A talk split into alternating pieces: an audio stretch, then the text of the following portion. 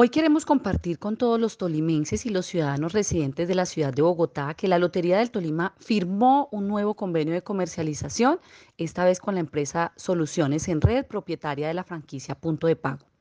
Para nuestra lotería es importante fortalecer el mercado de Bogotá, una ciudad donde hay una colonia fuerte de tolimenses, donde nuestro producto hoy goza de un excelente posicionamiento comercial y es por eso que estamos ampliando nuestras redes de comercialización y logramos con este nuevo aliado